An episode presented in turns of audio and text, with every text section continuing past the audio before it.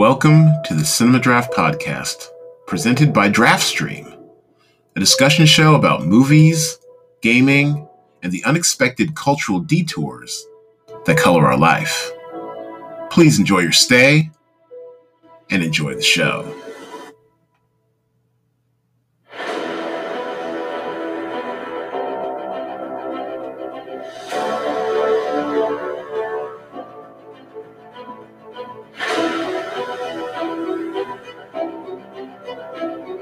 And back, it's your boy, Eduardo Jackson, CEO, founder, creator of the great Cinema Draft and DraftStream Games, where daily fantasy sports meets the movies. It is my pleasure, it is my honor to introduce to the Cinema Draft audience one of the most worldly women I know, someone who's lived in locales as exotic as Singapore, London, Dubai, now decamping from the Pacific Northwest.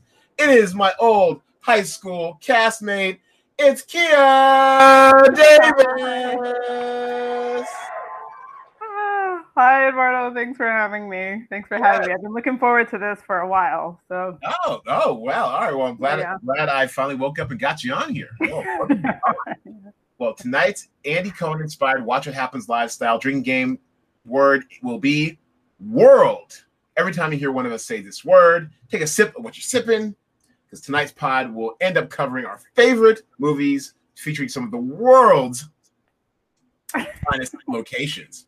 All right, so yeah, I asked everyone who comes in the pod, especially our first-timers, the world is a viral dumpster fire led by a super spreader. Things are going so bad. I'm desperate for some good news. Tell me something good, Kia. Good news. Well, I mean, if I'm allowed to sort of give good personal news, the silver lining, you know, to the ash coming off of the flaming dumpster fire is that with all this quarantining, it's been a really great time for me to spend time with family. I just moved back to Seattle to be closer to family. So it's been really great, actually, to just kind of catch up on Netflix, you know, guilt-free, and really kind of get stuck into that kind of stuff. So I haven't, it hasn't been a problem for me to be really low-key. I don't know if that really counts as news, really, because when you turn on the actual news, it's just more flaming dumpster fire. But if you can click off of that, I mean, I guess the one good thing would be that thank goodness we have Netflix during this pandemic, because otherwise, you know, what would we do? It would be like going back to the 1950s. I don't know how they spent their time. I really don't. Yes, exactly. So well, that is something good. That is something good. Spending time with family, for those of you who like your families, can't say I'm mine, except for my media family. But yeah, that is something good. So we'll take that. Yep. Okay, welcome to the show with no segues. All right. So this next segment is what we're watching. All right, and I shall share my screen to show you one of the things I'm watching. It's an old reliable. It's an old favorite. I am keeping pace roughly in time with the Down the Hole podcast. It is, or way down the hole podcast, sorry. It is The Wire. I am currently in season 4. This is widely acknowledged. I mean, no, it's a fact, damn it. Widely acknowledged as the best show of all time. And it's close. The Wire, Breaking Bad, 1A, 1B, whatever. But, I mean, it is my favorite show by hands down. I am currently season 4. The babies, the kids. And it's still early. I think I just finished episode 403. So before, you know, the kids really are forced to grow up fast. But it is probably, I mean, no, it is the best show on television in my lifetime, at least. It's awesome. Are you familiar with The Wire, Kia? Okay, so can I say something? It's quite a bit controversial, but first I want to be super clear. The Wire is a really good show. I'm never going to fight you on that one. One of the things I love about it is it gave us like some amazing actors. Idris Elba at the top of that list, of course, right? And it was the breakout role for a number of other actors as well. So I'll always love it for that, but I have to come clean about something else. You know, I have a lot of family from Baltimore. I spent quite a bit of time there. You know, I own property there. It does not make the city look good at all. As someone who was abroad when The Wire was big and in its heyday, it was not fun to be black abroad when The Wire was in. I had an Irish friend tell me that she and her boyfriend would watch The Wire and then, and I quote, practice talking jive. So, so that was kind of my reality. And when I told people that, you know, my dad was in Baltimore, they would freak out, right? So they really thought that he was either, you know, selling drugs on the corner, kind of like holed up trying to avoid those guys. So that's my sort of, let's call it sort of a personal and political reservation on the show, but it really is a fantastic show. It's extremely well written. And the other thing that I'll say is the writers or the showrunners, the creators have been really great about using it as a mechanism for social justice and to advocate for fairer sentencing and better, you know, and better sentencing and law enforcement procedures. So I think that that's really good as well. This is true. David Simon, fire Twitter follow, and very loquacious. May I say, he likes making up or extending words into some very unnatural rhythms, but he's quite an entertaining Twitter follow. So yeah, great show, The Wire. That is one thing I'm watching. The other thing I'm watching, oh boy, this thing is incredible. It's The Good Lord Bird. Are you familiar with The Good Lord Bird, Kia? I'm not. I gotta be honest. I hadn't heard of it until you know, until we started talking about me being on the podcast. And you know, I was yeah, I haven't seen it. So please tell me all about it. It just came out. At least the first episode came out on Showtime. They put it up on the app, I think, Saturday night, as Showtime's want to do with their Sunday night shows. And I got around to watching Sunday night. And well, first of all, first things first, I ran by the draft. Mom's like, "Hey, you want to, you know, follow the show with me?" And she's like, "No." And I reminded her what it was about. John Brown, you know, seems like possibly, you know, absurdist, you know, take of historical fiction, whatever. She's like, "John Brown, slavery era. I'm out." She didn't have enough. I guess she's all out of Black Misery credits this year. That's fine. I went in. That's how I would. Yeah, that was maybe my reservation also. And that's what I call them too. Black Misery credits, but so many I get in a year, and I am very judicious with them. You know, and this has been an exhausting year, a totally exhausting year. I mean, oh boy. I mean, I'm definitely running negative in that. We've had to power up. We've had to get like you know, extended lives worth of Black Misery credits in such a year. And but I'm, you know, this is my lane. I love historical fiction. I think, this is taking place during, I guess, post-Civil War South. The Reconstruction period is very rarely covered, so I'm always very curious about stuff that takes place in that time. And it's got Ethan Hawke, who looks like from the trailer he was on one, right? So I watched this show. Kia, let me tell you. What? Tell me. Kia, let me tell you. Ethan Hawke, as they say, is going for it. He is so over the top. He is so hair on fire, spittle flying, Bible thumping, gun quoting, Bible quoting, verse quoting, just out of his fucking mind. It is beautiful to watch. I mean, he's better though than Robert Pattinson as the preacher in Devil All the Time, right? You know what? Actually, I have not. Thanks for reminding me. That's on my list. I haven't seen that yet. That was in the. What? No, don't give me that look. If you played the game every week, like I played the game, you played a few weeks. I appreciate that. Keep playing. Yes. You need the data. But if you play the game every week, like I do, you find at least 5 things every week you need to watch. It is. I mean, this game has been great. The DraftStream game has been great for movie discovery, for title discovery. But I don't doubt that. I just would challenge the idea that there were so many more things at the top of the list. And I'm not even going to say it. We're going to get back to this, right? Because this is important, but I'm the good word for it. But no, it's fine. We do cultural cul-de-sacs right here. Go for it. Devil All the Time, it's not a must-watch because it really is the best movie ever. And there are people who will tell you that. It is not. It is really not. There are people who are Robert Pattinson fans. As you know, I'm really not the biggest Robert Pattinson fan. I was neither a fan of him or the other character that was his terrible accent. But it is kind of a movie that you just have to see. You just have to watch because you don't really know what it is and because it's such an interesting commentary and an interesting way of doing film. And of course, it has some of these big names. So, and it's also like, mark my words, it's a game changer for Tom Holland, who was, you know, known as Spider Twerp, right? Initially. Oh, yes, they really called him that. And, you know, has played all these, like, you know, really cutesy roles. And frankly, he's never been given enough to really chew on artistically. And this is the film. This is the movie. I'm not going to say, you know. Don't tell me too much, because I will watch it. I'll probably watch it this week. And I love everyone who's in it. Riley Keough, she always does interesting work. I mean, I like the cast. Even this guy, Sebastian Stan. MCU people bringing it, yeah. So I mean, it honestly just slipped my mind. It is on my list, right next to the Salisbury Poisonings. That's the one I need to get up on too. Okay. And Tehran, I started watching Tehran also. That's what I've been watching too. Tehran, just started that. That's been very exciting, thrilling. You know, a lot of subtitles though. But yeah, so I don't know, The Good Lord Bird is wild. It's crazy. Okay. Not nary a Black Misery credit need to be spent. Now, I was going to ask how much I needed to have in the bank. No.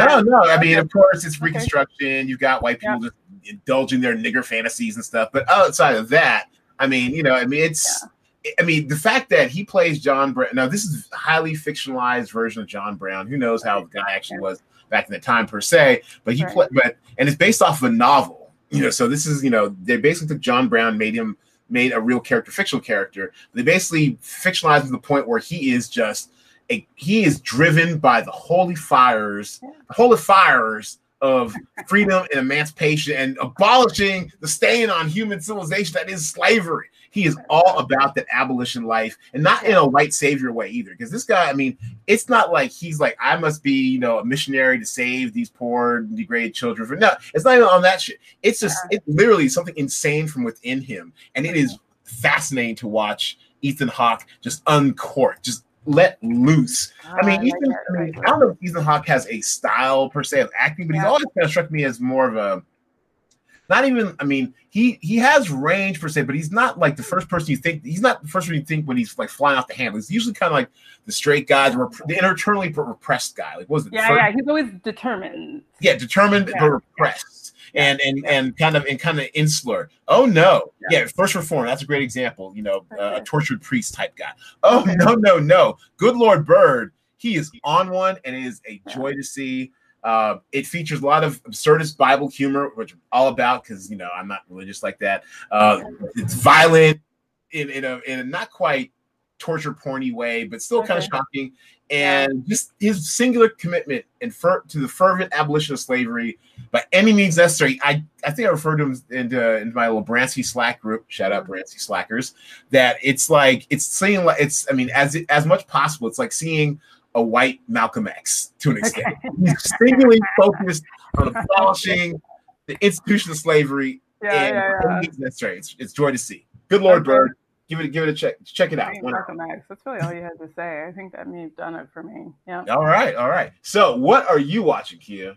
So what am I watching? Okay, so first thing you're going to understand is, you know, I kind of go back and forth between, you know, extremes in terms of like some of the heavier, like harder stuff. And then I have to sort of detox with some of the light stuff, right? So I know I'm like late to the game. People have been talking about it for years now, but I just discovered the Great British Baking Show. I really did. And yes, it is exactly what it sounds like. It's a bunch of British people in a tent for 10 weeks in May, and they're just making cakes and cookies and desserts and pastries. And it is something that until you've seen it, you don't understand what the appeal is, right? It's like any other competition show.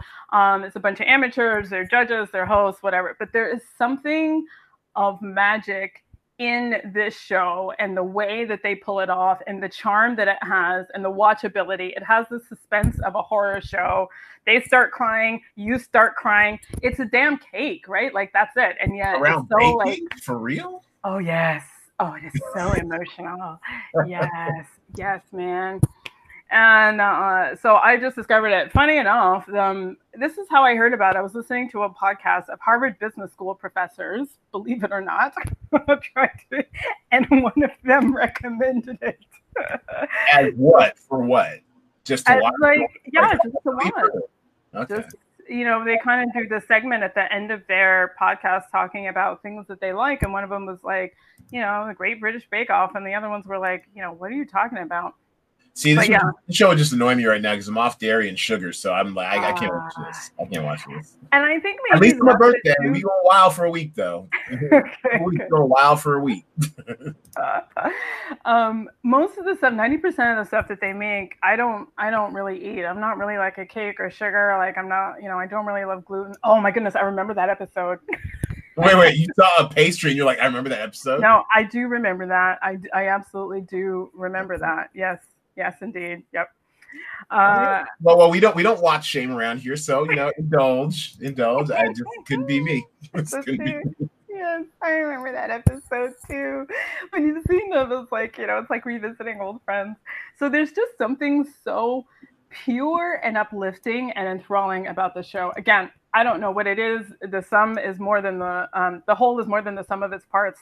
But yeah, that's what I recommend. If you need that soul detox, this is your show. This is your show. And on Netflix, I think they've got 6 seasons, and I think they're drip feeding us with the last one because they're actually releasing it weekly, I believe. Because of course it's a British, it's a British property, and then came by way of PBS, and then now it's on Netflix. So so definitely check it out. So that's what I watch. Okay. To cleanse my soul of all the other stuff that I really love. So in the evenings, I have to watch something like super dark. So at the moment, what's got my attention? Whoa, why do you have to watch something super dark in the evenings? I don't know what it is, but that's when my like serial killer tendencies really start to kind of bubble to the surface. And so thank goodness I've got television and series to satisfy them because Are we breaking news here, Kia? Are there some bodies you want to claim out there? My theory is that actually everyone has serial killer tendencies. All these shows would not exist if I were the only one watching it. Everyone who ever loves we Dexter, all have a Dexter inside us, huh? Exactly. So thank goodness we have a healthy outlet for it. At the moment, it's Ripper Street. If you know this one. Oh, so I've heard of it. One of the things I acquired on my 15 years of being outside of the U.S. was a distinct taste for British murder shows. I'm not alone in this. So this one... Are you sure? No, just kidding. All right. Yes, you have a whole continent behind you, I'm sure. Yeah, right. The premise of the show is that it's like very late 19th century London, right after Jack the Ripper has stopped killing people. So they don't know who he is. Jack the Ripper, of course, was never really caught, unveiled, etc. And it takes place in the police station in Whitechapel, which was the area that Jack the Ripper terrorized, as they're kind of trying to rebuild. And so the characters are, it's just like a police procedural in any other way, but it's really just about kind of like 1890s London and all of the dirt and the muck and the corruption and the prostitutes and the gangs and all of that that's happening against the backdrop of Jack the Ripper. So there's something, I just saw that episode 2 days ago. There's something really great about it. It's very watchable for what it is. So it's a nice one, but yeah, be warned. It is very gritty, very violent. I hope you can stand the sight of blood because there's a lot of it. Well, I can't, and I can assure you this show is not for me, but for all of you out there who are into tapping into your inner serial killer, this comes Kia Davis endorsed. So that's if you want one that's bloodless, and I know it's on the card, so I'm not telling you anything that you don't already know, but Criminal UK Season 2 is another fantastic one. This one, wow. And the format is so incredibly simple. This show is so delicious. I had to ration it over a week. You cannot binge it. There's only 4 episodes in season 2. Each one is an absolute gem in its own right. The acting is incredible. The writing is amazing. You're seeing actors that you thought you knew, but you're seeing them in a very different context. I'll get to one in a second. The premise, of course, is super simple. It's just that bit of Law and Order where they interrogate the criminal to try to get them to break down and confess. That's the whole show. So every episode is a new setup. And it takes place just inside an interrogation room, the entire thing? Pretty much. Yeah. It's like a play. Okay. Yeah, exactly. Yeah, very similar. So really, it's and the intro graphic is really interesting because it kind of turns from white to red. because what you're seeing is the interrogation room itself, but also behind the two-way mirror of them sort of talking and strategizing, right? So you see them kind of, first of all, you see things like when they get evidence, when they change their strategy, when they negotiate, when they argue with each other about the attack, and then you see what's actually happening with the person being interrogated. The other thing that's really clever is that it just opens with the person talking and answering questions, right? So okay.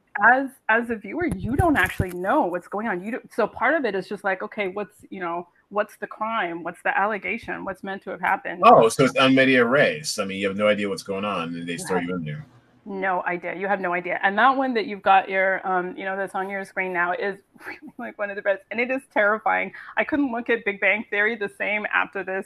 He is so... So he's an actor, huh? Oh, gosh. He is such, he plays such an incredibly creepy, bone-tingling, like spine-chilling character that is just, he will make your skin crawl. And again, and he will... It's English. Okay, I didn't know if he was American or English. I couldn't. I didn't, yeah. So yeah, he's excellent, and yeah, no, it's gonna ruin Big Bang for you. It really will. But all of the stories, David Tennant, is in there. Kit from Game of Thrones, King of the North, baby. That's right. Yeah. Also, no, I mean, no, this is a very attractive cast. I love everyone in it. I've admired all their works, and I actually do like Big Bang Theory. People like to turn their nose up at it, but I love Big Bang Theory. Yeah, it's really good. It's all great, and I'm not sure why I'm resisting this show, but I will say this. Based off your recommendation alone, I'm probably going to check out this new season, at least one of them, because one thing I have, I mean, although I have not traveled the world, I have myself become a big fan of what I like to call the Britficient model. They come in 6 episodes in and out, and each like episode, it may be an hour, maybe an hour and a half, maybe an hour and 4. They don't care. It's like, we have a very set story. I don't know if the BBC gave them enough money to do like, you know, more of a story. Be like, we're doing it in 6 episodes in and out, and we'll make you feel all the feels and make you clamor for more. And so I'm a big fan of a lot of these, you know, British dramas. And one of my favorite ones of the last several years was Line of Duty. I had no idea about it until literally until this year, and I caught up in a hurry. I plowed through all 5 seasons. It was gripping. So, and then a major feature of that show, every season there's usually a series of interrogations, and so and thematically, I look at this and I'm like, do I really want to sit and watch a play on TV? But then the other part of me is like, well, you watch Line of Duty, and they're always doing like a 40-minute interrogation. That shit's compelling as hell. So I'm gonna check it out. I'm adding it to my little list. Definitely. Right? I mean, you know, there's the you know, the expression that restraint adds creativity, right? And think about what really strong, really powerful, talented writers can do when they're restrained to, you know, 5 or 6 characters in 2 rooms, and that's it, right? And if all your talent has to be on the page, imagine how strong the writing is. So think of it from that perspective. There aren't going to be any car chases or explosions or whatnot, but there is just excellent storytelling. You're right. You couldn't trust any set of writers with this. You really couldn't. But the ones that they have are it's fantastic. Who's behind this? Is this Mercurio? Jed Mercurio or Jim Field Smith and George Kay? Not familiar with their work. Okay. Yeah. They do have. I looked them up some time ago. They do have a bit of a history, but you know, they don't really have the big names that you would maybe see somewhere else. I wrote on Killing Eve, though. It's impressive. So Criminal is his franchise, apparently. Spain, Germany, France, UK. Just ride that pony out, boy. All right. Okay, cool. Well, we are going to keep it moving to the next segment. Our main topic tonight is top 5 globe-trotting movies. What are the rules, you may ask, for those new to the podcast? Oh, there she goes. She's clutching up. Is that excitement or is that nervousness? Exactly. Did you say 5 or 50? Like, five. Getting five. This down. And it's not going to be movies, it's going to be TV series. There's just too much out there. It's like you're forcing me to choose between my children, like which ones to throw off the side of the ship. Like, this is unfair. But if you're forcing me to pick five, I will. Well, the great part about choosing only five is that as you are a more worldly person than I, you'll have more to choose from. And chances that there'll be duplication will be probably few and far between. But as I was about to explain, for those who are new to the program, the rules are like thus. You name a movie that uses fabulous locations from at least more than one continent. We alternate picks. Once someone picks a movie, that movie is out of play. And as always, our guests go first. Ladies goes first. My castmate from The Crucible and what was the other one? You were in the musical comedy Murders of 1940, weren't you? Of course, Eduardo. Of course, that's right. Kendall Mays, Kendall Corn, that's right. So my fellow castmate shall go first. So what is your first film, Kia Davis? Well, I'm just relocated after spending 8 years in Dubai. So I got to go with a film that factors Dubai. And it's going to be a shout out to my tenure there because this film debuted and premiered in Dubai the week that I got to Dubai. So I got to give it to Mission Impossible, Rogue Nation. Sorry, Ghost Protocol. Ghost Protocol. Yeah, there you go. Protocol. That's the one. Sorry.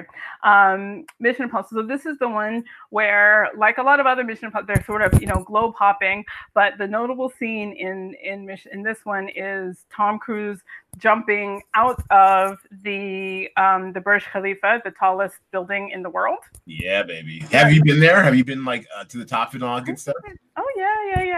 Actually, I went. Where did I go for? I was doing a photo shoot for somebody. I was helping out a friend who was doing a photo shoot for the restaurant in the Armani Hotel, which is in the Burj Khalifa. So we got free food and we got to go to the top for free because myself and this Black Canadian girl who lives in Italy was visiting that week, and I was like, hey, do you want to come to the top of the Burj Khalifa? And surprise, surprise, she said yes. Of course, How long is that? How long is that elevator ride? Oh, it's long, but the thing is, it's two. So, halfway and cross over and get up to another one. There's one for the hotel, so you got to go up. So if you live there, you got to go up 40 floors. There's an elevator lobby on the 40th floor where if you're a visitor, someone will escort you to make sure you get on the proper elevator, and then you go up. I mean, and the security in this place is insane. I was there for a party. We had to give our names in advance. My ID and got checked against the guest list like five separate times. And it was a busy day, so I actually had to wait 20 minutes for an elevator at one point. I wouldn't really want to live there, but of course the views are gorgeous, absolutely gorgeous. And no, you cannot jump out of there. And it's not where the movie suggests it is. And sandstorms don't look like that in real life, but. Fair enough. Yeah, no, that's a great movie. So that you have Dubai. What's the other continent they globetrot? They're in Mumbai. Mumbai, yeah. Right? Okay. Yeah. And that's where Paula Patton goes to seduce the Indian businessman. That's right. And it started off in London, didn't it? Her boyfriend getting murdered outside Parliament or something, right? Yeah, I think so. I think it kind of opens in London. Yeah, that's right. And then it pretty much finishes up in Russia, where they have to sneak into the Kremlin. Yeah. Oh, this one. I mean, yeah. I think this might have been the first one. This was the first Christopher McQuarrie one, right? This is the one that really set yet another new direction for this franchise, because this is the first time Christopher McQuarrie got behind the camera, and you could feel like just a surge of energy. Yeah. In the franchise. I mean, in a franchise that was known for doing ridiculous shit. I mean, you had John Woo with like ballet, motorbikes and shit in the second. I mean, you've had some really incredible stuff in this series, but it felt like a whole different propulsive, even more slightly more cohesive energy when McQuarrie got behind the camera and really made this thing like hum. I really enjoyed it. You introduced Jeremy Renner as Brandt. You had Paula Patton's character. You had, I guess, like at the very end, spoiler, whatever, it's been out for years. The whole little allusion to the continued universe of it with Michelle Monaghan's character being alive in Seattle, which was, of course, Vancouver. I forgot that. okay, yeah, yeah, you know. So that this one really kind of set up like the whole new direction, and now I think we're getting like what, another 2 or 3 more of these. Yeah. So I'm very excited about this whole Directions franchise. Excellent pick. Yeah, and one of the things that I just realized with the last one is that Mission Impossible, the franchise, is over 20 years old. Can you believe that? It's older than 96. You're right, 96. I think it was the first one, right? 90. Yeah, right. 96. So yeah. So what are we at now? 24. That just means we're old. That just means we're old, which is fine. We wear it well. We wear it well. Yeah, that's it. That's Black don't crack. Drink the water, my children. You know? Yeah. Yeah. All right. Well, so inspired by you. This wasn't even on my list, but inspired by you, I'm gonna take its spiritual cousin off, and the most recent one, which was Fallout, Mission Impossible Fallout. Yeah. And this one, I mean, I'm sorry, it honestly could have and should have been nominated for an Oscar. It was probably the best action movie I saw in 2018. Okay. You've seen it, right? I have not seen it, but feel free to spoil it. I was in the. I remember being in the theater, and there was an option of saying it or something else, and I clearly didn't choose it, and I should have just run back, because now, of course, I miss movie theaters terribly. But no, I haven't seen it yet. It is fantastic. This is actually Tom Cruise doing his own stunts like a crazy man. He actually, I think, I don't think he broke it, but he sprained his ankle on this, whatever, but gets up and starts running, and they had to shut down production for a minute because he was hurting himself doing stupid shit as a. He's not a senior citizen yet, but he's 55. The man's not. He's getting there. But he is. This is what I love about Tom Cruise and his movies. Yeah. All he wants to do is entertain you. Yeah, yeah. He is out. I mean, you need to learn how to fly a helicopter. He learns how to fly a helicopter. He learns how to ride a motorbike. Learns how to ride a motorbike. He just does what it takes. Actually, honestly, we're at the point now. He's inventing crazy shit to add. To amp up into his movies, because he just wants to do stuff that you haven't seen before, and it's really, this movie. I mean, it does take us everywhere. So I can't remember where it starts, but we definitely cover Paris. They do. Okay. Oh my god, they do a Halo skydive drop at night into Paris. It is fucking phenomenal. You get Henry Cavill in here with a CIA agent who's just you've seen the trailer, right? The scene from the bathroom where he's like he gets in to go boxes. I mean, all that stuff is very, very cool. You go to Paris. You go to what's supposed to be Afghanistan. I think they shot that out in Canada somewhere. But Afghanistan, the wilds are there. You go to Paris. This is great. Angela Bassett, slay queen, slay. Oh, such a great shot. Such a great. You miss Paris. You miss Paris. Yeah, this is. I mean, the wardrobe. Everything's top notch. This thing does look like $100 million, which. It's probably close to $200 million. The stunts are crazy. Yeah, this is him. This is Cruise on the side of a mountain in what's supposed to be, Afghanistan or whatever. It's typical Mission Impossible. It's globe trotting around the world. Just continent to continent to continent. You got a drink. You got a drink. Thank you. Mm-hmm. Hey, where's your drink? Huh? I know. Party, damn it. I know. I put it down the other room. I'll get it. No, you don't have to be sober for this. Go ahead, tip one back. You're living the life right now. But yeah, so it's just, and then this is on the banks of the Thames, I believe. There's a whole thing in London also. So this is it's just a really, really, really fun series that definitely gives you your money's worth. Splash up on the big screen whenever we're able to go see one of those again. Yes, so good. All right, so what's your next film, Kia? So I would say my next one it has got to be one of my favorite films in the entire world, because I am really cheesy, but Ocean's 12. Oh, excellent. Best Ocean. What a great pick. Now, backstory real quick on Ocean's 12. That's actually two scripts that smushed together and did it with style. And I really appreciate it. Kind of like, you can almost feel like the two different tonalities between like the whole the art thief guy and then versus like the traditional heist type people. So I really enjoyed that movie. Tell us what you like about Ocean's 12 and the location it covers. I mean, everything. The movie is so slick and sexy and well written. And I mean, Soderbergh at his best. I really like him as a filmmaker, but this is definitely like one of my all-time favorites. They brought in Catherine Zeta-Jones, Yes. Great. Oh God, I love her so passionately. I love her. Julia Roberts playing a version of herself, so hilarious. Bruce Willis parodying himself. Oh my goodness, this movie is so clever and so cute and so funny.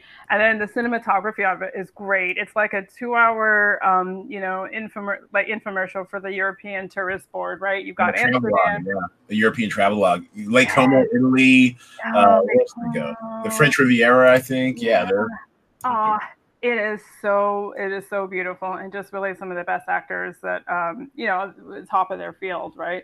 So I gotta give it to that. I mean, I've seen this movie so many times. I'll see it a million more times. Damon and Clooney kind of just playing off of one each other. It's great. It's really great. So I would say that's. Just looking at the stills is making me laugh. Yeah. It's so well done. So yeah, and the breakout film for Vincent Cassel, really too, yes. Right? At least for American audiences. I mean, he was already pretty famous in France, but yeah, for us, this is kind of like our first real big exposure to him. And yeah, he's a smooth guy, very smooth, Yeah, literally his capoeira. I'm sure he had a Bali double, of course, but the capoeira segment. With the ladies and stuff. Yeah, that was cool. So great. The music and everything was wonderful in this movie. It's just kind of a Rusty Ryan, always eating something. I think Brad Pitt gained 30 pounds shooting this movie. I don't know. Yeah. Okay, so that's a great film. I heartily endorse that as well. And I'm going to take a really obvious one off the board real quick in case it's somehow in your list, your voluminous list of 50 down to 5. I'm doing Eat, Pray, Love.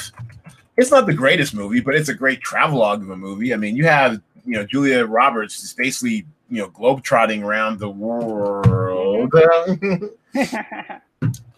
trying to get her mojo back. You have her in India, getting in touch with spirituality. You have her in Thailand, right? Yeah. India, Bali. Yeah. And look at these countries include Australia, Canada, Germany, India, Japan, United Kingdom, United States.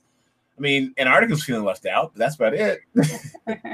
Yeah, so it's just, she really got her travel on, and this, this actually smacks of like, I heard that Adam Sandler now only wants to do, well, he gets paid stupid money from Netflix, basically do movies where he gets to just travel, to go to a fun place with his friends. That's why he picks his movies now. Murder mystery? Yeah, I want to go spend some time on a yacht in the Mediterranean. So yeah, I'm going to go there and do that. Just go with it in Hawaii. Yeah, exactly. Yeah, that's why he picks his movies now. By the way, how did he get stuck in boring old New York City with uncut gems, huh? Obviously he was looking for a change of pace. He had an Oscar pang. I don't know. Didn't quite work out for him. But Eat, Pray, Love. Get your the white girl version of how Stella got her groove back around the world. Very good to see if you want to see a lot of different places. Yeah, it's true. And actually that movie has done tremendous things for the places portrayed in that movie. I mean, Bali blew up after that movie. Blew up. It's now this huge digital nomad center. You get a lot of people just coming through doing the Julia Roberts tour. They're having a look. They're relocating. Julia Roberts tour. Yes, yeah. I have friends that have relocated to Bali. I know loads of people in the tech space who've who've done it, and I think a lot of that popularity owes itself to this movie. Have you been to Bali? I'm gonna start asking you that this afternoon. Yeah, of course you have. Yes, okay. No, living your best life. Don't mind me. Just over here, slaving away, trying to make a dream come true. Someday, so we can travel like Kia Davis. Yeah. Do it. I'm telling you. Yeah, I have been to Bali, but I went before this movie came out, frankly. And I mean, it was nice. It's still nice, but it wasn't the place to go until after this movie. I'll also say I was in Naples about 4 or 5 years ago, and the pizza place that she goes to in the movie where they have that thing about like, oh, life is too short, eat the pizza. That's right. Yeah, that place has her photo on the wall. Of course they do. In a line out the door. And maybe it was like that before. I have no idea, but they have really leaned into the fame of this. Yeah. But it is a great movie. And of course, product placement. Yeah. All right, so that's my film. What's your third film, Kia? So my third film, and let me just ask a few questions about the rules. Does it have to be one that you recommend or just one that exists? Do what you feel. Okay. I mean, City, Pray, Love, and like I said, it's not the greatest movie, but it's an amazing travel log. Got a thing. Yeah, it's got a thing. I'm going to pick Sex and the City, too. Not because I like it. The movie is not good. If you were a Sex and the City addict like I was, it's worth watching just because you can't, you know, you can't be without knowing what these girls are up to, right? Mm-hmm. So it does have sort of the requisite, like the foreign women who are sort of mysteriously wealthy in New York City and, you know, talking about their lives and relationships. And if you like Big, you know, he's in this, and Samantha is outrageous. Yep. All of this. It is not a good film, but the locales and stuff that it shows. Abu Dhabi, right? Abu Dhabi, which I don't think was shot in Abu Dhabi because it does not make them look good at all. Okay. They never would have gotten approval, huh? No. And they actually do a lot of film financing, actually. So they have a absolutely, yes, Film Nation, right? Isn't that Image Nation? Image Nation, yeah, thank you. Image Nation, yeah. So they're doing a lot of film financing and funding and sort of, you know, getting different productions out. But this movie is, what you see is Abu Dhabi has nothing to do with Abu Dhabi. The UAE as a whole, of which, you know, Abu Dhabi is one city, is very open, very cosmopolitan, and it made it look like this backwoods place. So at one point, she's sort of surrounded by locals who are screaming at her and slut-shaming her. That doesn't happen. And both Dubai and Abu Dhabi are some of the wildest places I've ever been to. So two quick questions. I mean, as a cultural cul-de-sac and aside, since you used to live in Dubai and can give us, you know, woman on the ground intel. Yep. Two questions I had about this. Two misconceptions I'm sure several Americans, or maybe this dumb American has about UAE. So are you allowed to drink alcohol there? Yes. Everyone there is an alcoholic. Not everyone. Is it like publicly frowned upon and just like done in like speakeasies, or is it just like everyone just drinks and it's fun? Let me tell you. So I lived in Dubai for 8 years, and it is a party town. It is a party town. People are out there getting it in on a daily basis. No, they really are. I don't know how they do it. I don't know how they have the energy because, like, I was really on the salsa scene, and you know, you would turn up to a salsa place at like 11, and it's kind of quiet. And then at 12:31, people start to show up, and you're like, you start talking to people, and you're like, what do you do? And they're like, oh, I'm a teacher. I have school in 5 hours, you know? The place is wild. So drinking's allowed. Okay, that's one drinking thing. Very allowed, yes. Really? Yes. All right, now other thing I heard about is public displays of affection are frowned upon, right? Like you can't be like holding hands and stuff like that with women, you know. Okay, got it. Holding hands is fine. Nobody's really going to care, but you're not going to want to stick your tongue down someone's throat in front of a police. Okay, fair enough. And then also, do you have to have your head covered at all times as a woman outside? No. Almost never. The only times when you would have to is if you're going into a mosque. Okay. And even that is not going to happen that often because very few mosques are open to non-Muslims. Now, obviously, I say this as a Western woman. There are different social rules, let's say, if you're a citizen. So there's a lot that's really expected of them in terms of, like, you know, decorum, right? Yeah. So I know that, like, the Emirati women would be expected to wear that, you know, in public a lot more. Mostly just to kind of identify, you know, themselves as being locals and to, you know, to project a certain image of the culture. But as a Western woman, they do not expect you to wear it ever, ever, ever.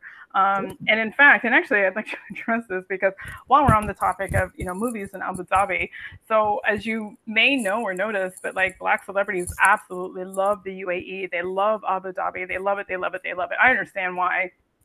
So Will Smith. Is it because they love us back, or is just that? Yes, they love us back. Yes, yeah, man.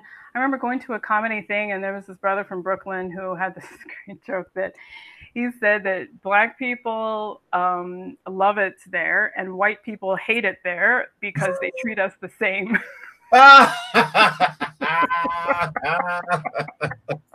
When equality feels like oppression. Yes, absolutely. Yeah. I mean, I'm not gonna say it's a utopia, but it's just so easy to live there. It is so easy to live there, and it's funny because even as a celebrity, like I said, particularly the Black celebrities. So we used to really laugh at Tyrese when he came over for the Fast and Furious. I forget which one it was that was shot in Abu Dhabi. Mm-hmm. I mean, next thing you know, there he is in a kandura, which is the robe, and he's talking about, you know, he's basically like trying to go native as much as possible. Oh, and it is hilarious. And then when he would fly back into the country to hang out, he would like show up in a kandura, and it's like, dude, it's not that serious. They don't expect it, and it's actually kind of weirdly confusing. But you know, do you? But you know, Will Smith loved it. Idris Elba comes through there periodically. Trevor Noah used to come there and perform, and a lot of these guys would.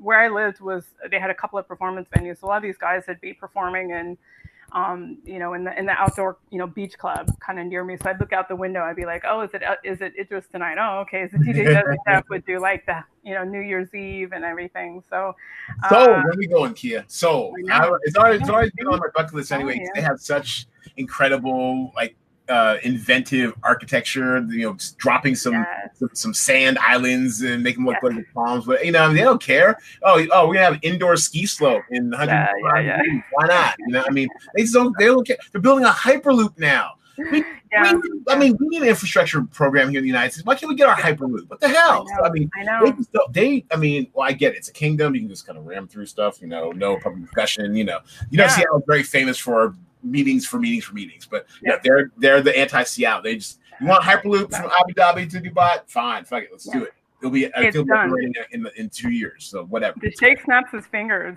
Yeah, I gotta tell you, it's, you know, I'm pro democracy, but autocracy. That's a strong contender. Let me tell you, things get done. Mm-hmm. All right. Well, I'll steer us out of the cultural cul-de-sac back on the sexy city. But yeah, that's actually a great that's a great catch. I did not think of that on my list, and you're absolutely right. I enjoyed seeing Abu Dhabi because, you know, I mean, especially 2010. I mean, very much was newish to my bucket list. I was still kind of learning about this stuff. It was very, very new to me. I was very excited to see, you know, half, 2/3 of the movie set in the desert. That's awesome. Yeah. So yeah. Yep. All right. Well, you mentioned one that was on my list, so I'm just going to go ahead and cross it off. And of course, it's Fast and Furious 7. And the hallmark of the Fast and Furious movies is that they just go everywhere now. And first of all, it's fun. Second of all, it's smart because they really do try to get a global collective for an audience. And as they've gone ever more ridiculous and ever more globetrotting, they've increased their exposure to ever more cultures. And it's just smart. I mean, this one, I think this starts off, this is in California desert, fine. Starts off in the U.S. No, actually, I'm not sure if it starts off in the U.S., but it's in the U.S. at one point. I believe was this the one where they had him in Cuba? No, that was Fast 8. Never mind. They're all sort of kind of blurred together for me. Really, but it does get to the Dominican, allegedly, where they drop off Paul Walker's character, R.I.P. Paul Walker. So you got the Dominican covered there. You have, you know, was that Dubai or Abu Dhabi? I always get them confused. I'm sorry. Abu Dhabi. So this one was Abu Dhabi. Where he jumped the car between the. Are you a fan of? Do you watch the Fast and the Furious movies, Kia? I'm gonna be honest with you. I do now. Yes, I didn't for the longest time. I do. I thought you were gonna lie to me. No, okay. No. I fought it for a long time, and then I kind of discovered it about a year ago because they had some marathon on TV, and they had like, you know, 6 of them in a row, and I sat there and I was like, this is the best thing ever. Let me tell you. No. Why did you fight it? Because it seemed anti-intellectual. I mean, you just look like dumb cars and jocks. No, it's just. I mean, what's the PC way of saying yes? It's such a testosterone fueled franchise, which is great, right? But I mean, I'm not that into cars. I know. I mean, although that said, like, it hit me recently. Like, that also means like the eye candy is like off the charts. So, top notch, yes, you've been missing out. You've been depriving yourself unnecessarily. Yeah. Like, why? No room in your room. So it never seemed particularly like story driven, and it isn't. But there's something about it that I picked up on this time of, like, you know, doing the binge watching, which is that this is going to sound really weird. I don't know that much about, like, the creators of the franchise other than Jason Blum, because that's a whole interesting story. But but it's very, like, it's almost like a giant Sunday school parable with cars, right?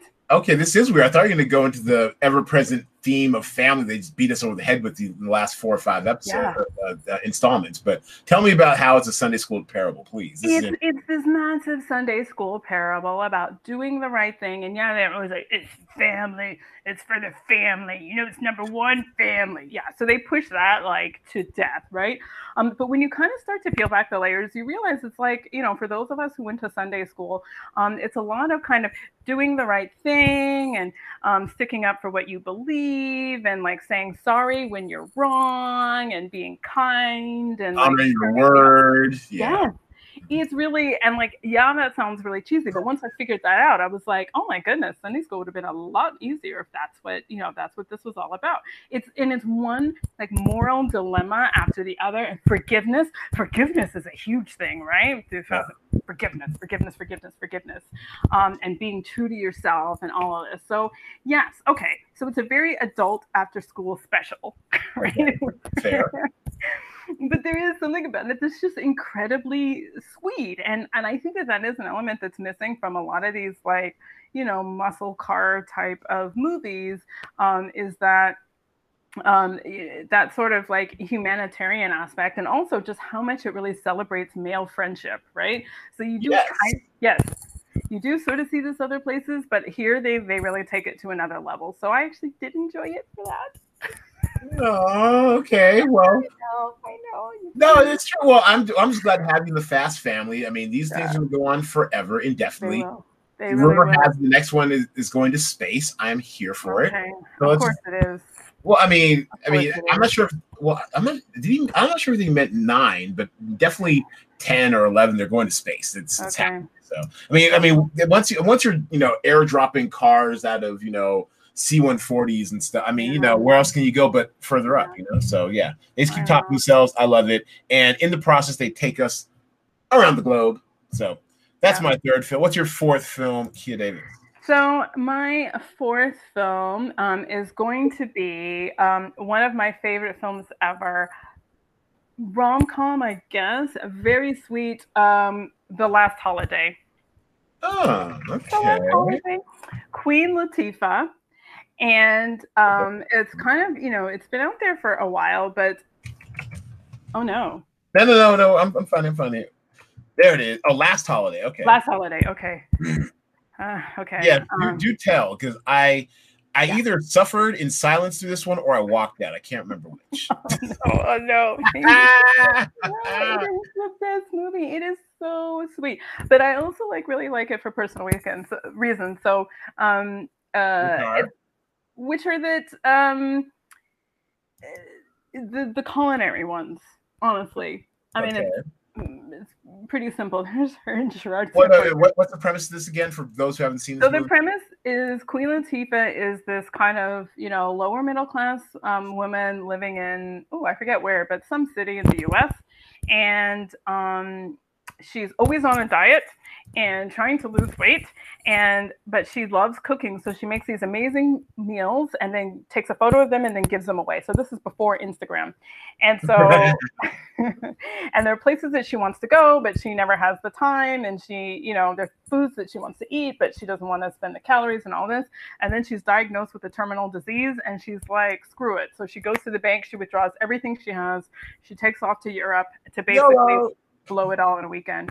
And at this point, you know, like, my mom's in the next room, so I can't swear, but she's all out of F's, right? She's all out of F's. All right. She's all out of F's. She couldn't give an F what anyone thinks about her, what she's there to do, whatever. She's there to enjoy herself, have a good time. And it's really kind of, I think, almost like a metaphor for just, like, maturity, especially, you know, as women.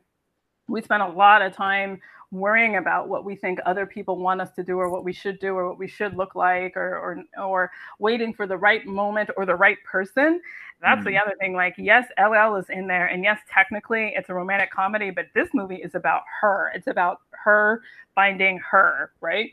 And along the way, just being this magnetic force to people who are, you know, really powerful, whatever, because they're like, oh, there's one scene where they're like, literally like, who is that woman over there? Like, you know, she's amazing. She just, you know, she's just doing her thing. She left her soul glow.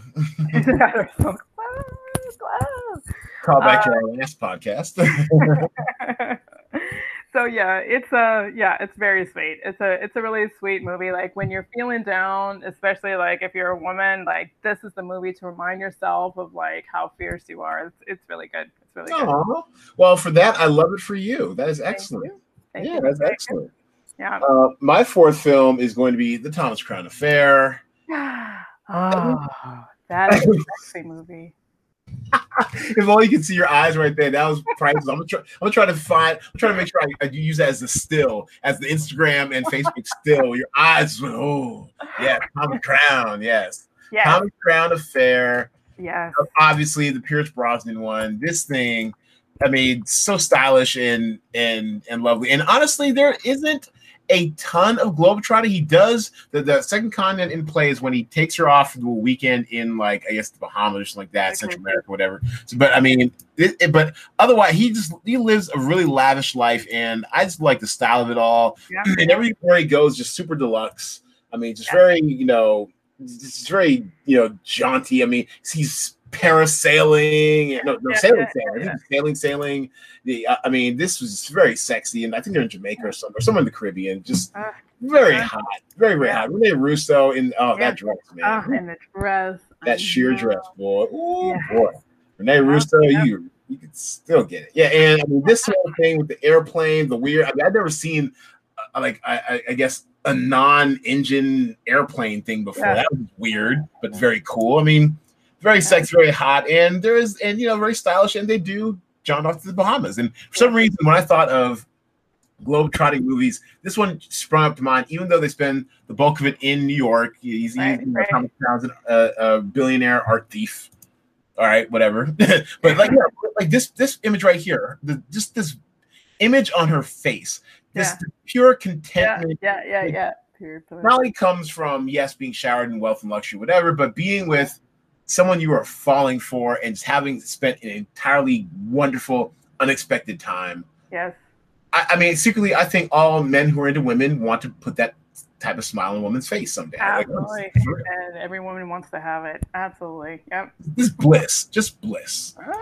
So Thomas Crown Affair. That's, Good pick. Oh, man, those are two actors really, like, at their finest. And that's the thing. That's when we could have, like, smoldering sex on screen, you know, and like it's all just about sort of, you know, art thieves and jewel thieves and whatever. And oh god, it was it's a good movie. And the anticipation was I mean, you knew they were gonna hook up, but it's like even though she's hunting him, she's an insurance investigator trying to you know, essentially investigate him as the art thief, and he's like, I'm gonna keep leaving you a little breadcrumb. I'm not gonna let you go. I'm gonna tease you.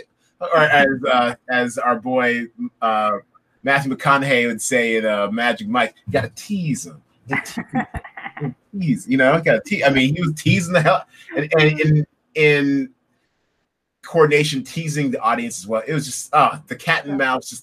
I need to rewatch that soon. I love that movie. I miss that movie. I own that movie. What am I talking about? I own that movie. Okay, see, watch that. Yeah, Thomas Crown Affair. All right. So, what is your final film? Final one is Know Your Darlings. Little avant-garde, Okja, Bong Joon-ho. Wow, I never would have come across that one. Okay. Yeah, so I have to say I really didn't know that much about him. Parasite was the first of his films that I saw. I was head over heels for Parasite, and I walked out of there going, Oscar. Same here. And so that's when I was kind of introduced into the universe of Bong Joon-ho. So, and Okja is a very unusual one. The premise is very strange, so don't let that put you off, because that doesn't really adequately describe kind of where the movie goes and what it's about, right? Because he's really great at this kind of sleight of hand with just thematically and like genre-wise, like what a movie is about. But still, I'll tell you, so it's it's kind of in the future, let's say, and there's this sort of lab or whatnot that wants to create sort of the ultimate pig. And so they kind of have these, create these like pig, raise these like young pigs, and then the idea is to send the prototype of this super pig, which is really oversized, kind of, you know, around the world. I think there's 5 different sites, and there's one in South Korea, which is where most of the story takes place. And basically, there are these, let's call them foster farmers, who are raising this pig. And along the way, there's this little girl who really develops a bond with the pig, whose name is Okja. And the terms of the agreement is you raise the pig, and then there's kind of a competition to see which pig is the best pig of all the ones around the world. And then it gets taken to, I think it's New York City, I believe, for the big kind of, you know, unveiling or whatever in a year. For the award and whatnot. And of course, this is, you know, for commercial reasons. So the pig, the idea is to find the ideal sort of genetic composition of a pig for slaughter, right? For pig farming and slaughter. So there are a lot of themes around, you know, raising animals for meat. There are a lot of themes around globalization. There are a lot of themes around genetically modified organisms. So in this case, it's, you know, animals and livestock rather than seeds. There's a lot of stuff around sort of like the corporate influence on our behavior, conversations around the food supply, conversations around East versus West. There are so many like layers of things in there. It is, for the most part, in Korean. Jake Gyllenhaal and Tilda Swinton, as you see, are both kind of play these larger than life characters. The movie is like dark and sad and sweet and compelling. It will like just reach in and grab your heart and then yank it out. You will not be able to sort of stop watching it. You have even just like, I'm like twitching, even just like seeing stills from the scene, because the suspense is absolutely insane on this. So it's definitely, that's right. Isn't it? Hold on. Yeah. It's a great one. It's really a great one. Now, you are right in that it is dark and it is weird, and I caught almost none of what you saw in it. I watched it when it came out on Netflix. It was, I think it was commissioned for Netflix or whatever. I think that Friday came out, and I watched that night, and it was so weird, and it was creeping me out. I tapped out with at least half an hour left to go. Okay. I'm not surprised I made that far. I tapped out. You gotta go back and watch the last half hour. Promise me. You cannot leave that unresolved. Are you kidding? I would have to rewatch the whole thing. You don't have to. You don't have to rewatch the whole thing. I put it mostly out of my mind. I just thought it was so weird. I thought it was so weird. And no one really explained it. Hey, look, we already added 2 more movies in this thing that I wasn't expecting to watch this week anyways. But I don't know. I mean, I'm not saying it's a bad movie. I just didn't get it. And it wasn't for me. It creeped me out. And Jake Gyllenhaal, I mean, he's when it comes to Netflix movies, he's a nut. He just does whatever. Right? He really does. He definitely goes for it. Yeah, so, but I'm glad you enjoyed it. And you're right. It does have a globalization aspect to it, which satisfies our requirements for 2 different continents. Yep. Okay, and so my last movie, a fairly obvious one now I think about it, and I'm trying to, well, yeah, I guess I'll go with the original, but honestly the second one was probably even more globetrottery to an extent, is Raiders of the Lost Ark. Oh, yeah. I mean, good point. Yep. For all you millennials, you know, sorry, but this one's for us. And this is a great movie for a lot of reasons. It's a classic Harrison Ford, peak Harrison Ford, blah, blah, blah.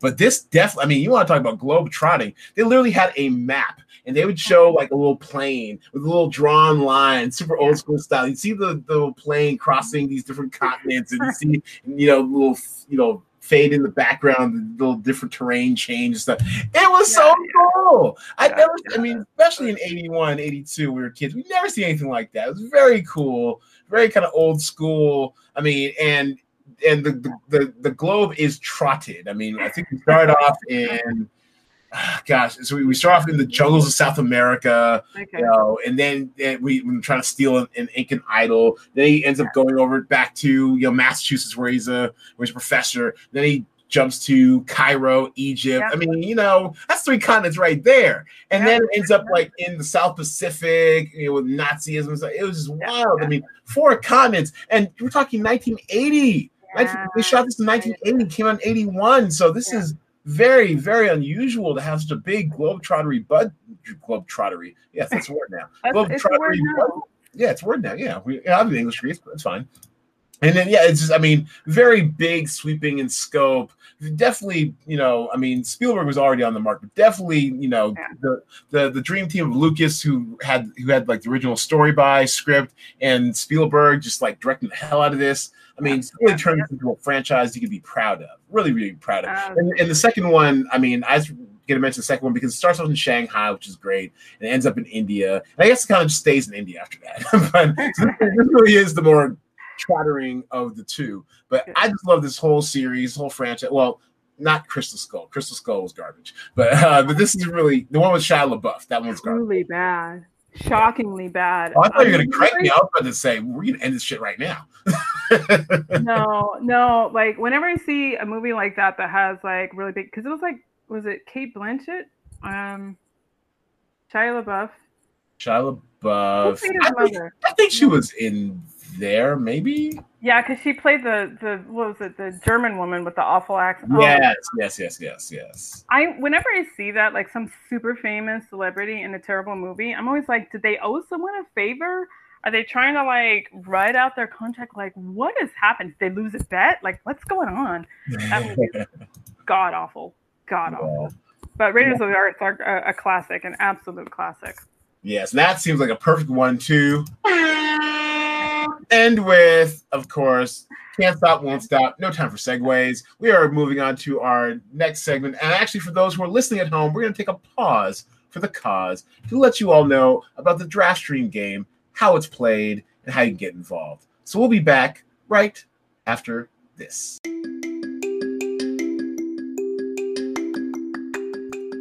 Movie theaters are on hiatus, but we here at CinemaDraft are not.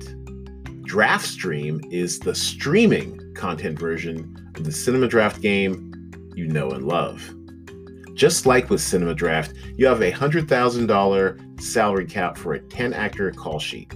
No more, no less. But in this one, you have to have at least one of three types of actors for your 10-actor call sheet: headliner, co-star, and day player. Scoring is based on a weighted average of Rotten Tomatoes and Metacritic scores, plus audience and user scores. Headliners get a 40% bonus, while co-stars receive a 20% bonus over day player points. There's a weekly minimum $50 prize pool shared by the top two non-CinemaDraft employee call sheets. Or you can go low. CinemaDraft offers a minimum $10 lowball bonus to the lowest scoring call sheet of the week. To qualify, your call sheet must spend at least $75,000 of your budget, use at least one actor from three separate titles in the talent pool, and, of course, roster at least one headliner, co-star, and day player to your 10-actor call sheet. The game runs from Thursday evening to Monday afternoon, with daily updates on Saturday and Sunday before final scoring after Monday, 12 p.m. Pacific Time.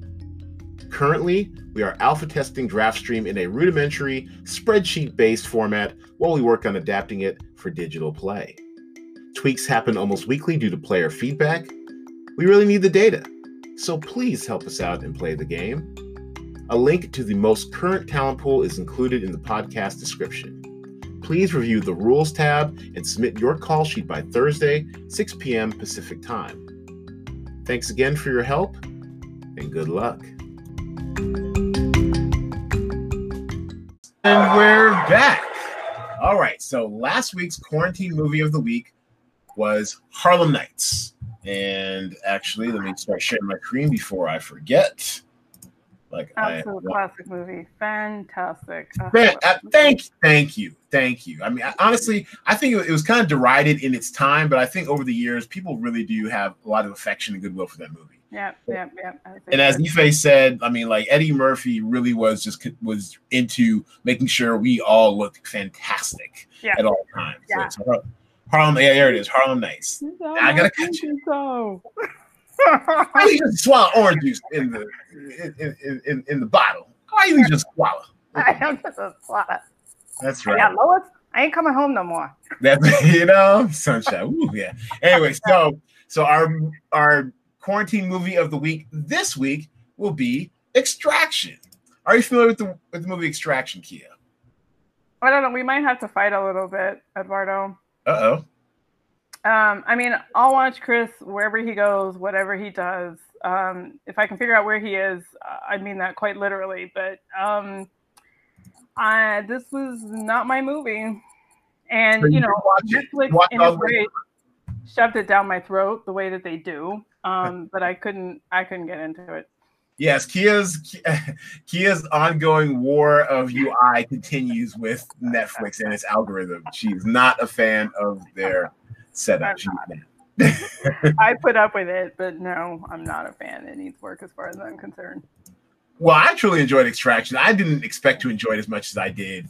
To me, I'm an action junkie. I would preface a lot of my movie reviews back in the aughts that I am partial to action flicks and things of that nature. But this, I mean, this is just like adrenaline, pure adrenaline. Like once you get over a slightly slowish start, like maybe first 10, 15 minutes, you see him sitting at the bottom of some lake meditating like a weirdo. Then it really just goes into high gear, doesn't stop, doesn't take a breath. It's awesome. Yeah. A lot of action, a lot of fights, a lot of that big oneer, which I'm very proud of, the continuous shot. That looked like a continuous shot where there's nonstop action. I love all that shit. And basically the plot, such that there is one, is a mercenary, which is, Tyler Rake, a.k.a. Chris Hemsworth, is employed to rescue the kidnapped son of a crime lord from the mean streets of Dhaka, Bangladesh.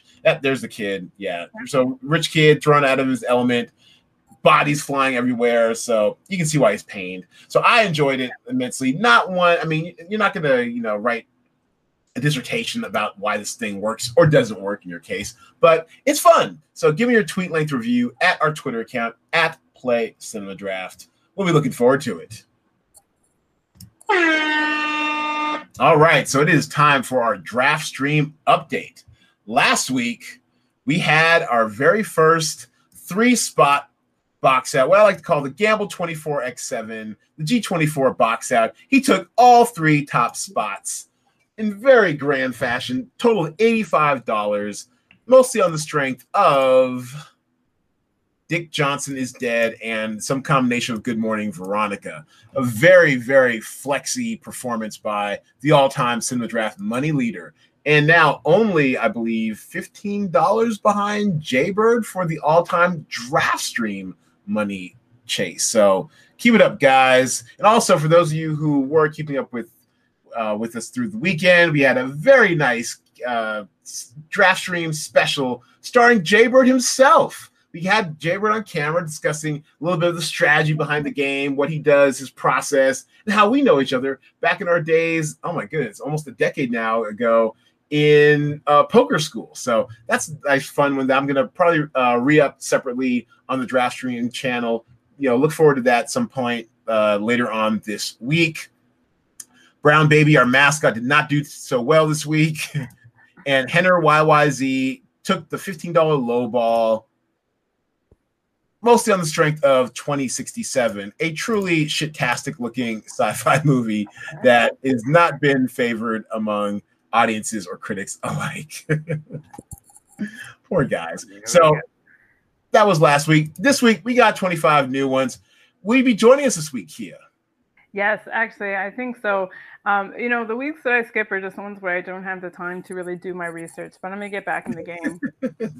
Yeah, well, we love, I mean, it would do us a big solid, you know, being our treasured guest this week, our featured guest this week on the podcast. We love to see you in here mixing it up, and like I said, doing your research. I love that energy. Bring that energy. I mean, some people just throw darts at the board. Doesn't work out for them. They wonder why. But we actually have data. I'm here to win, man. I'm here to win. So yeah. My girl, Kia, my girl. I love it. So this week we've got some interesting ones. You know, DefU, I think, actually might be undervalued.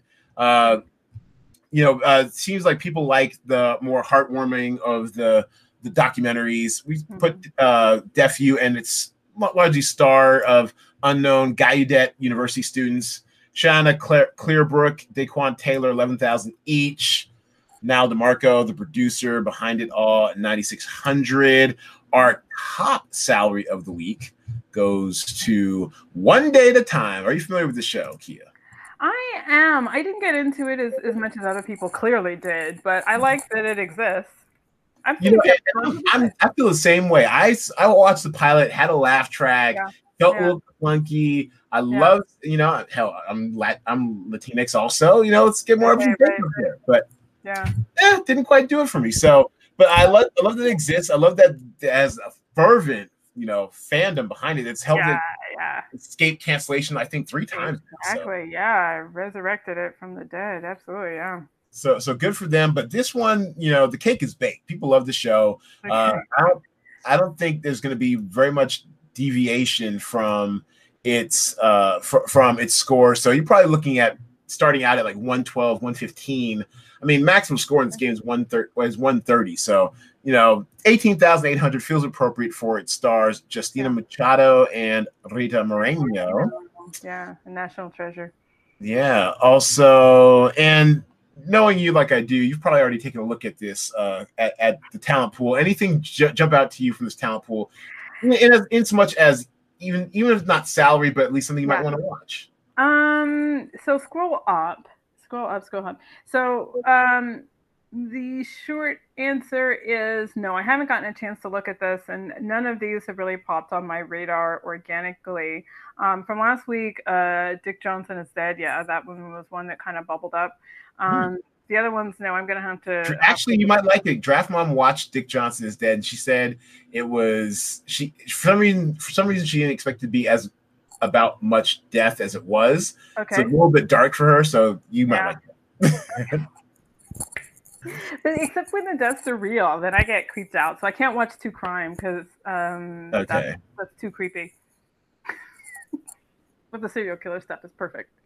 Yeah. Well, I think Charm City King is going to do pretty well. Okay. It seems like it's already either released or made the festival circuit or something. So I think this is actually going to do fairly well. It's going to be well reviewed. Jada Pinkett Smith is the producer behind it from her hometown of Baltimore, Maryland. Baltimore in the house today. So you might want to check that out about, you know, street racing, street bike riding, I guess. So interesting. I like going to subcultures I know nothing about. So yeah, exactly.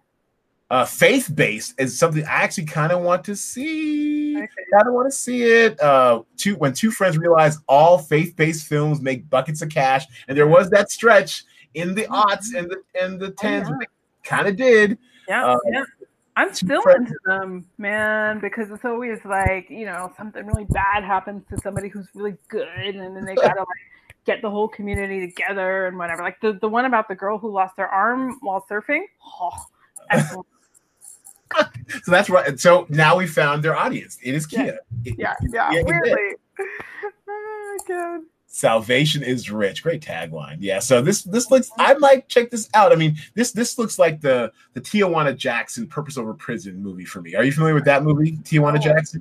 No. Yo, quick aside in our asides, but Tijuana Jackson was one came in under the radar. I didn't know much about it. Romney Malco, knew about him. Regina Hall knew about her, of course. Saw the trailer. It looked like it was going to be craptastic. It is legitimately. It is probably the funniest movie I've seen all year. Okay, so good. So I mean, it's a mockumentary of a guy in prison who's a career recidivist. Put it that way. Finally getting out of prison. He's gonna go straight. He swears he's gonna go straight this time because he's found his purpose, his purpose over prison as a motivational speaker. And all he dreams about doing is getting put on as a motivational speaker. Okay. And he's basically using a lot of prison logic towards normal everyday problems. It's so funny. It's so funny. He's built his entire life around the system, which is sad, of course, and it's fucked up. And they talk about at the very end about how, you know, prison really isn't anything to joke about. The system's fucked up, whatever. I'm using this as satire to show the inequities in the system and how, you know, entraps, you know, black men disproportionately. So he does a disclaimer at the end, but even throughout, the satire of purpose over prison, is just so clear with how he's using, you know, just hood rat / prison logic problems to solve everyday issues. It's very, or solutions to solve everyday problems. It's very, very entertaining. I highly recommend it. A quick 90-something minutes. You will laugh your tail off. I swear. Great. It's so good. So good. All right, anyways, but back this week, faith-based, I think, could be a sleeper. I know I'm intrigued. Fear the Walking Dead. I don't know, man. So this is going to be the third week in a row. There's some sort of new Walking Dead show out. I think fatigue might set in. I mean, you kind of want to say at 12,200 and this being season 6 that the ratings are going to be what they are. But I don't know, man. Fear the Walking Dead, The World Beyond just came out in last week's game, and it got savaged. It actually made our it made the low ball 70.70 actually isn't too bad, but the ratings for it were dismal. Okay. Dismal. Was it 38 and a 48? So yeah.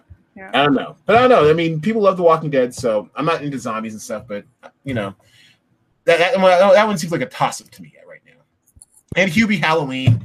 I mean, critics are going to hate it. Audience is going to love it. So act accordingly. It's Adam Sandler on Netflix. It's Adam Sandler, so I already hate it. Yeah. Now, I will say this. Have you watched Murder Mystery? Of course, yeah. I have. No, I have. Oh, what did you think of that one? I thought it was cute. I liked it. No, I did. It was very respectable. But I also liked, what is it? There You Have It, or whatever the other one he did with Jennifer Aniston. I credit Jennifer Aniston with making his movies watchable, frankly. She is oddly in the 90s and the aughts, she was overrated to the point where she's underrated, and now people kind of love to bag on her, and I don't know why, because she's excellent in The Morning Show. Did she win an Emmy for it? I think she deserved the Emmy. I think she won an Emmy for it. She's excellent in The Morning Show, and now she's surprisingly underrated again. I mean, I was surprised. I mean, she's kind of like, I guess, I mean, Rachel McAdams is an okay comp, but not fair, because Rachel McAdams is great in everything she's in, and she never gets like underrated per se. But the way Rachel McAdams always kind of goes for it. If you need her to go up, she goes up. You need to go down, she goes down. You need to be one of the guys. You know, she just goes for it, right? So I see a bit of that element more so in the latter part of her career in Aniston now than we did earlier on. Earlier on is all about the hair and the Rachel and all sort of stuff. And, yeah, but she was always a very good comedic actress. Like, yes, she was pretty, and they billed her as like the pretty girl on Friends. Okay, fine. I mean, all three actresses were gorgeous, so it seemed a bit of an arbitrary thing, but fine. But Jennifer Aniston has great comedic timing, and her expressions are fantastic. So, I'm actually working my way back to the Friends oeuvre. I haven't done it's like 200 episodes. I mean, who really does it? But I'm doing it. I'm like back half of season 2, so I've already ingested like 30-something episodes. And you're right, she's got great comedic timing. Absolutely. Yeah. So she's earned it. Yeah. Yeah, so that's our talent pool this week. Everybody, make sure you play. Make sure you get in your call sheets. The link is in the description profile, in the description for this episode. Click that link. Join the game. We once again have a $100 prize pool eligible for our top 3 non-Cinema Draft employee call sheets. $50 for first, $25 for second, $10 for third, with a $15 low ball bonus. We have the rules all mapped out here for you on how to compete with both. You get up to 3 call sheets you can submit. Come get this free money. You're stuck at home. You're quarantining like a responsible adult. Why not? You can get this money, everybody. And we're going to bring this in for a landing. Thanks so much, Kia Davis, for coming on the pod. Glad to have you. Yes, that's right. You are awesome. And you are once again warming your way back to my life, and I love it. So we're gonna have you back again and again. You are excellent to talk to. We love having you. This is the time where we ask our guests to plug something that they want to plug. It can be yours, it can be someone else's. This is your time to shine. Go ahead, Kia Davis, plug your ish. Yes. So, I mean, honestly, what do? I work with entrepreneurs. I help them find funding. Well, not all of us. I'm just kidding. It's like, we haven't had that talk yet. But anyway. And I am quite busy at the moment, but actually this is going to be really weird, but I just kind of want to say one of the things that, you know, has been on my mind a lot lately is the death of Lynn Shelton in May. So she was a filmmaker from the Seattle area. She was one of the sort of mumblecore crew. She was just this really brilliant talent and filmmaker. And she was also Marc Maron's girlfriend. If you follow that, then you know, because he's been talking about that quite a bit, but I just think cinema really lost one of the greats, and she just had tremendous potential, but was already really accomplished. So I still am sort of grieving her loss, frankly. So that's kind of the one thing. Sorry to end it on a downer, but that's been one thing that's been on my mind a lot lately. Oh, well, big ups to Lynn Shelton. We miss you. I feel bad. I meant to watch Laggies and I never did. So I'm adding that to the list as well. Have you seen Laggies? I have, with Keira Knightley. I have kind of been Keira Knightley, had like sort of like suspiciously too young friends, you know what I mean? Where you're hanging out and you're like, I'm the oldest one in here by a lot, and maybe I should look at myself. So I could relate a little bit more than I really should be able to. Yeah, and so, and if that's what that's about, then yes, I'm intrigued again. Let me write. You know, I'm just writing down Laggies. Laggies, yeah. All right. Allegedly set in Seattle. Did she film in Seattle, or did she go to Vancouver like everybody else? I don't know. I don't remember. I'd have to look. Get your tax credits together. Come on. I know, right? Right? Yeah. All right. Well, that is going to do it for this episode of the Cinema Draft Podcast. Thanks, everybody, for watching. Thank you all for playing. Make sure you get your call sheets into me by 6 p.m. Pacific time Thursday. This Thursday, that's right. By the time you're watching this, that means tomorrow. Thanks, everybody, for watching. We love it. We'll be back next week with another great Cinema Draft guest, another great top five. As always, I'm Eduardo. This is DraftStream Cinema Draft. We'll see you next week.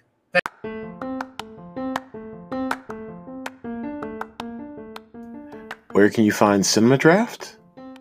We are on Twitter, @PlayCinemaDraft, Facebook, Cinema Draft, Instagram @PlayCinemaDraft, Medium @CinemaDraft, that is our corporate blog. We're even on Pinterest, Cinema Draft. Also subscribe to this podcast at iTunes, Google Music, SoundCloud, or wherever you get your favorite podcasts from. And finally, please visit us at cinemadraft.co and sign up for an invite to the relaunch. We will always have games where you can sign up, play for free, and win real money. Cinema Draft is a registered mark of Cinema Draft LLC. Both the Cinema Draft game and the CD 3D decentralized app token are for entertainment purposes only.